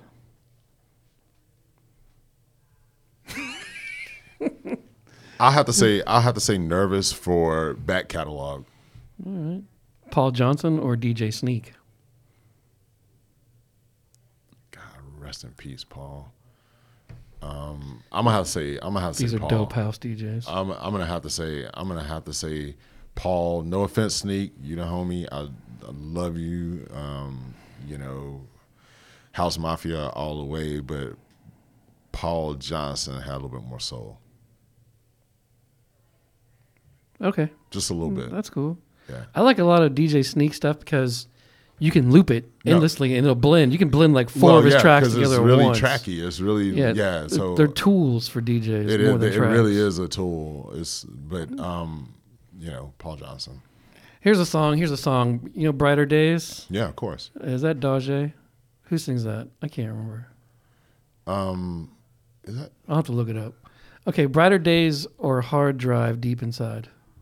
deep, deep inside, deep, deep, Really? deep inside? Like that one? Yeah, man. I like the dub version. I'm sorry, I'm nerding yeah, out on this prob- shit. that's probably that's probably the version that I'm thinking about. Deep- Is yeah, is My that one? loves Dude, yeah, the oh man, that that slaps. I don't know why. It, It's just so dope. dirty. It's dirty and underground. It's I love it. Uh, who sampled it? Didn't uh, Kanye. Kanye West yeah, sample it? Yeah. See, On I Fade. didn't, I didn't even know. Would that. you know that song if it wasn't did for Kanye that. West? Well, I I always go back and look at every sample. all right, cool. The look up the dub version of that of Deep Inside. I've never owned a Kanye record. Not one. I've downloaded. Through the Wire? tracks. I mean, Uh, come uh, on. dude. College Dropout. I listened to. Never owned a copy of it. It's the uh, late registration. I listened to. Never owned a copy of it, and I stopped checking for him after both of the, after the, after that record. I have a version Wow. of Through the Wire that goes from uh, Chaka Khan and pitches I've heard up that. to it. I've heard. So now I've heard and have purchased individual Kanye tracks to play at gigs, but um, he just as an artist is not somebody I check for. I don't think I have the records either. Yeah. All right, uh, toilet paper. Uh, towards the front or towards the back? The front. Over, on, all right. Why the fuck? He, I- he I says it love- like so. Like, yeah. what the fuck is wrong with you? we asked that, so we asked everyone that question, right? Yeah. Everybody says front. There's one person we've had on this. And we always got to tell them. we got, we one have to tell everyone, and she actually works here, Huga. and she said under. Uh, Krispy Kreme or Dunkin'? Krispy Kreme, hot donut sign. Yes, Lock yes. off always. your brakes, change your whole trajectory in life. And it's a, and it's a North Carolina thing. Would you flip a coin to win twenty to possibly win twenty dollars, or let me give you ten dollars? I'd let you give me ten bucks. All right, cool. You said that on a low scale. Usually I go like million to fifty million. So I can either walk I can either walk with fifty or walk with nothing. no, it would be I can either Dude, I would take the fifty I million any gi- second. I can give you a million or no, what was it? I can give you a million or you can flip a coin for 50 or something like that. And so I can have a million guaranteed or I can either get fifty or nothing. yep. A million. yeah. Yeah. But okay, what okay, what about this two dollar bill? If I flip it, you get a two dollar bill, or or I can just give you a one dollar bill. I'll take the flip for a two. Because we Yeah, don't see, talk 'cause of the about lower a dollar. scale. Yeah, Yeah. all right. 'Cause I, I have I'm, a I'm flipping for that 50 mil. You know, I'm I'm I'm, I'm I thinking, don't have the mill. Yeah, and but you don't have the fifty either. Right, so right. I'm telling, I'm I would take the meal, Guaranteed just meal? bec- well, yeah. I mean, I'm oh, I can, I can't right. un I can't divorce myself from thinking about the fact that I have wife and kids. Yeah. Yeah. and I I'll just, take that million Yeah. over a fifty any day. I'm taking the meal because I know what I can do with it. yeah. Yeah, you can flip it. I don't know what I can do with it. I like to find out. Here's where we get a little deeper, though. Okay, Would you rather win twenty five dollars or have your for you? Yeah, I've got a bunch of those two dollar bills from my kids, for my kid. Yeah. So you can win twenty five dollars, or your friend can win hundred dollars. Who are you gonna choose? Oh, I'd rather my friend win a hundred bucks. All right. Yeah. Good guy. Good guy. Yeah, without a doubt. So should I hit him with the real fucked up question? Oh God, not the puppies one. Okay. Well, I, I, I put a, I put a spin on that puppies one. Oh Jesus! Here, Forrest always does, does these intricate. All right, I Would put you a- I rather put a- I die put a- or- because Courtney's here? I, I, I put a I put a fucked up spin on this one here. Oh Jesus Christ! Okay, so getting into your car, Yeah. would you rather fight a hundred puppies to the death, or one person, To the death? a random one person? Yes, you either have to fight a hundred puppies to death to get in your car, or you got to fight one random person to death to get in your car. I would call an Uber. I'll accept that. That is totally acceptable, even though we've never allowed anybody to do that. Never. Uh, okay. Do you have anything else? R.I.P. those puppies though, man.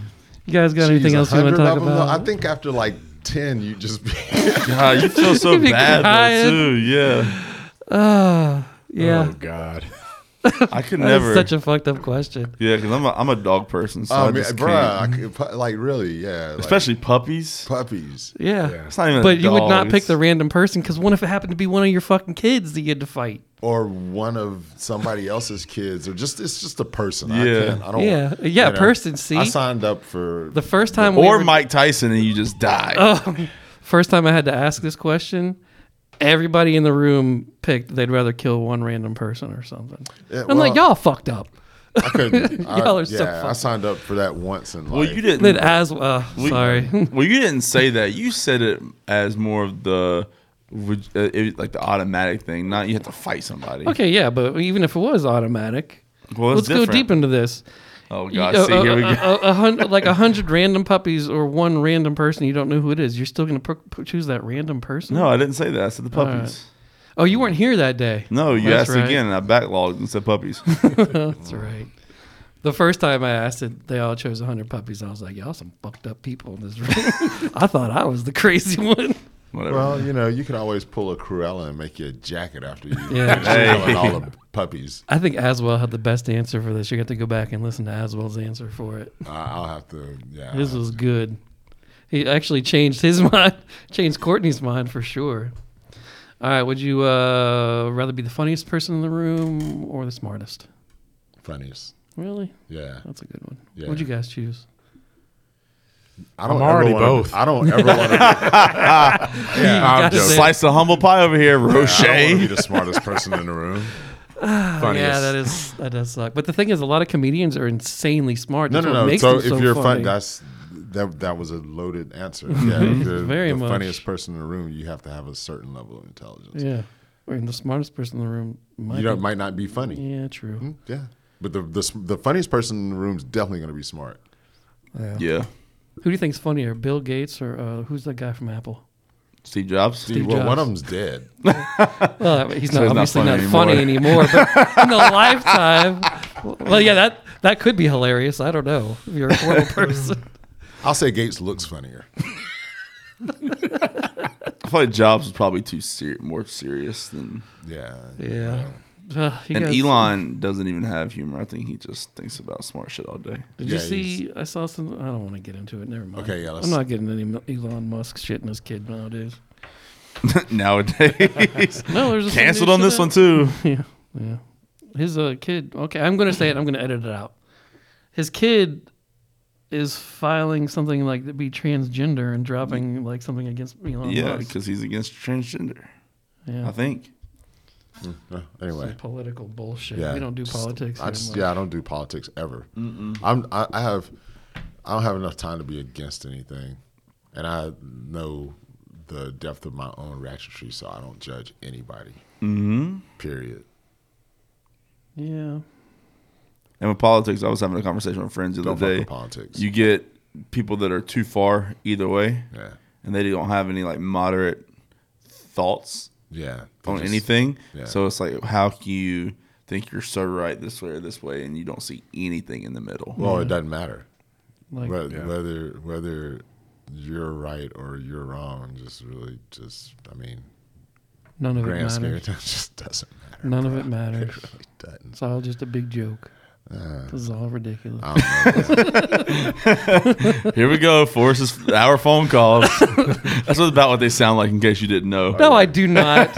I do not go deep on No, that when. shit. No, that's no. I'm just saying in general. That's when you just start fading. You're like, oh, it just doesn't matter. just, like, who cares? Yeah, who like, cares? oh my god. what did I call you for again? Somebody, I remember one time somebody told me that uh, Forrest was like the human Eeyore.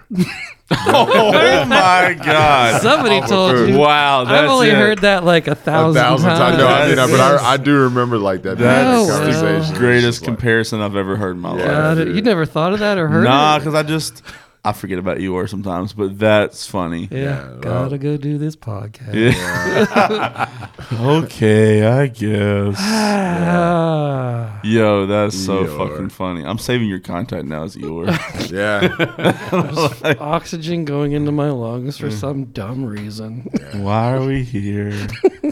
Can't believe we're talking right now. Ah, God invented the giraffe. What the fuck was he thinking? Nothing else has a neck that long anywhere. Unless you believe in dinosaurs. but um, so yeah, there's that. Forrest, Oh, so where can we meet you? Find you. See find you? me. Um, Yeah, Okay, social. so um, you can find me at uh, pretty much anywhere as that guy Smitty. Um, Facebook, that guy Smitty. Instagram, that guy Smitty. I don't tweet. Um, I have a Twitter. It's that guy Smitty. I'm not active on Twitter. Um, I'm barely active on um, on Facebook and Instagram. I've been admonished by several people about my lack of social media presence. It does not come natural that's a to good me. thing. It doesn't come natural to me. It's like it's not the first thing on my forefront is not to take pictures and prove what I'm doing to other people. it's like I'm doing it. I was you know? wondering where your picture, your low grade picture of uh, your common market breakfast was today, and I'm disappointed. Yeah, I don't. I mean, like, I don't think that that stuff.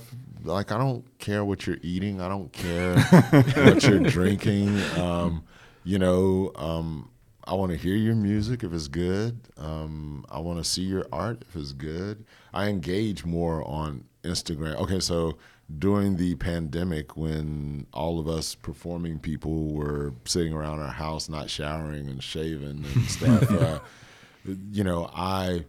that's my everyday. I was blessed with with discovering a love for photography. Um, I've always so I've been collecting old cameras for a long time just for the aesthetic because I think they look cool and, and Right, cool little machines. And I, you know, in my little studio at home, I have them up on the shelves. Well, I was out thrift shopping during the pandemic and I found a uh, Polaroid SX70, one of the original folding Polaroids at a thrift store for 20 bucks and I was like there's no way this thing's to work. So I went and bought a pack of film for it and the minute the film ejected and developed I had instant flashbacks to when I was a kid and Polaroids were a big thing in the 80s and the 70s and it was it it just triggered something and so when I bought another pack of film and then I started pulling some of the other Polaroids I had on the shelves down and, and, and going, I've never put film in this. Let me, and so, and now, um, yeah, I, I only started, somebody was like, what are you doing all these Polaroids back like last December? And, uh, I was like, man, you know, I'm just, uh, you know, I got like, I put them in a box and I pull them out from under the bed and I just like look through them and stuff. Like, you need to be sharing them with people. So I started a Polaroid Instagram site and, uh, just to post it to show a couple of people the pictures that I was taking um, What's the name of it? is that guy's Polaroids. Cool, because this is the best part of the show so far. For me, I. Honestly, this is like I'm super engaged. And so, in just just since June, um, it's weird. I've had I've had Polaroid proper parent company uh, repost pictures of mine. Polaroid Asia. I just started it in December. Totally, I, 180 posts. I've got over 1,200 followers. Uh, that that like where I've I've been featured by Biggs Camera as their uh, analog uh, feature of the week. Um, I've had uh, the Light Factory ask me when I'm ready to show and stuff, and I'm like, I'm not a Hang on the photographer. You Yeah. are a photographer. Well, I see. it took me 20 See- years to say I was a DJ. Yeah, but you well, because are like a photographer. yeah, um, I imposter syndrome. I know people who are photog- photographers who who have made their life work out of it and have you know strive to to to reach certain metrics, and people are just like offering me these things that other people have worked for for something that basically was a placeholder for creativity because I couldn't do music and, and it became a second passion. I mean, like, I'm not gonna lie, photography is definitely my side bitch. Like, music is my main piece. And uh, the cool thing is, is also, um, I've had several pieces that people have been like, yo, man, I want to use that for, for my album cover. I actually have a piece that has been used for album cover that's actually out and stuff. And uh, so, yeah. Um, Some people are just natural things. One of my best friend is an amazing photographer, and he's photographed everybody you know. I had a photographer come up to me and explain and tell me they were like, "Yo, man, your composition and your understanding of the of the principle of thirds and stuff is really good and all this stuff." And I'm like, "I don't I just even. took the I just took. I just pushed the button. I was like, I look Yeah, through the that's the hole, and if. I see something dope, I push, I pull the trigger, and that's it. I don't have any understanding of what I'm doing. I'm just doing what You I'm doing. just doing. know that it's right. And I know uh, I see something I like, and if I like it, I'll shoot it. That's the beauty of it, though. Yeah. like, It's amazing. You don't have to look at it through like a professional way. You can look at it through your But own way. I will tell you, Polaroid has definitely made me more intentional before I pull a trigger. When you got a phone and you can just burst like a hundred pictures and pick the best one, it's one thing. When you got eight shots and you have to start thinking about lighting and how the you know I'm very cognizant of what kind of lights around and stuff because I've taken enough bad pictures with Polaroids and it's expensive. Uh, you know, and I have people all the time, man, how can you afford to shoot Polaroid? And I'm like, "Ah, you know, I, I charge a lot of money to DJs. So All works like- out. It all works out. And if I need film, the next client's paying for it. You know, uh, that's what's up. But uh, it's a it's a passion I can afford, and I do, and and but I have in my time become a lot more intentional and um, and thoughtful about when I pull a trigger, what light does work, what exposure does work, all this stuff. Yeah, um, trial and error, like anything else. Do you think you would have been able to do that like 30 years ago? No, I wouldn't. I didn't even know. I, I, I didn't know that I even cared about photography until it was the only thing I had to do with my time. You know, during the pandemic, it was you know my wife's a school teacher, and um, we have so I have all three of my kids, my daughter-in-law and my granddaughter live with me. There's seven of us in the house, and it was the first time in my entire relationship where everybody was just at the house at the same time. You know, because even when she's off during the summer, they're always at the beach stuff, but nobody could go anywhere, so we're just all sitting in the house together. And my wife was starting to ask me questions that she never asked me before, like. Are you gonna take a shower today?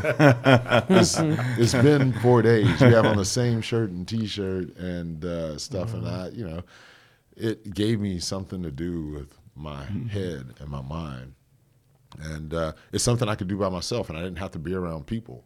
You know, I could just go out and shoot, and, and it was cool. And and Be so- artistic. Yeah, now I keep that thing on me at all times. Um, That's camera, awesome. or a I didn't know this. Did you know this, Courtney? What else do you know know about him? bit of that- him. What else do you know about that we got to drag out of him? Um, I, I, he hit on a lot of it. Um, Air Force. Um, what I don't remember this. Okay, as far as your past prior to DJing, Yeah. music instruments.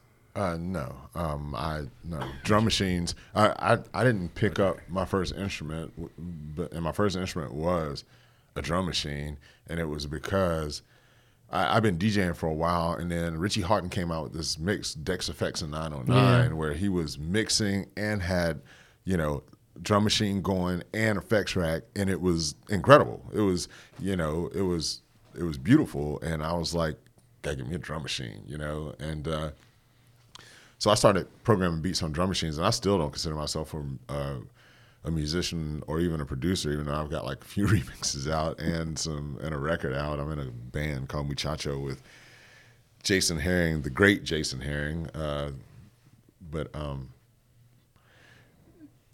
you know, check out Jason Herring and Mystery Plan. Uh, but we have a, a project called Muchacho that came out uh, eight years ago now, and he's ready to do a new one. And so I'm trying to get my head back around uh, the whole production and making beats and stuff uh, thing again. But most of the time, I, I have to. I usually work with a proper you know, trained musician because I can I can lay down beats, bass lines, grooves, and establish a key. You know, some you know, a couple pads, this and the other. Um, but I very rarely break out of loop mode. I need somebody who is who is a musician to to come in and and I mean I can I can arrange and and um, and and compose and mix uh, music once all the components are there like a champ because I know what I want to hear. I know what I like to hear. I know it sounds good. Might not even technically know, sort of like with photography, what I'm doing, but the end result sounds like I want it to sound, and that's all that's really important. You know, um, All right. yeah. Well, thank you. Appreciate you being here, Appreciate you Smitty. coming in. Oh, man, Yeah. I feel like that was the most random, uh, however long that was, uh, topic. I don't know. Ah, it was Oh, beautiful. it was I enjoyed it. That's what, that's, what, that's what it's here for. We, Appreciate we it. got a platform. We talk about everything here, not just Yeah. DJ and shit. We try to. When Roche's here, we don't nerd out this much, though. I hate to He say won't. it. He won't allow it. we don't. I well, loved it. Appreciate Smitty, it. we appreciate you, man. I appreciate you guys having me, man. Much respect to everybody around the table. Radical Grove, keep doing your thing. It's dope. You know, I pitch it for for them all the time. You know, Courtney knows he can call me. I'll Yes, go sir. in. You know, I don't have to be on the roster. I'm sort of a, an affiliate member. I'm I'm radical adjacent. Yes, you are. We appreciate you, brother. Yes, Thank you so much. Thank you. Yep, yep. Peace.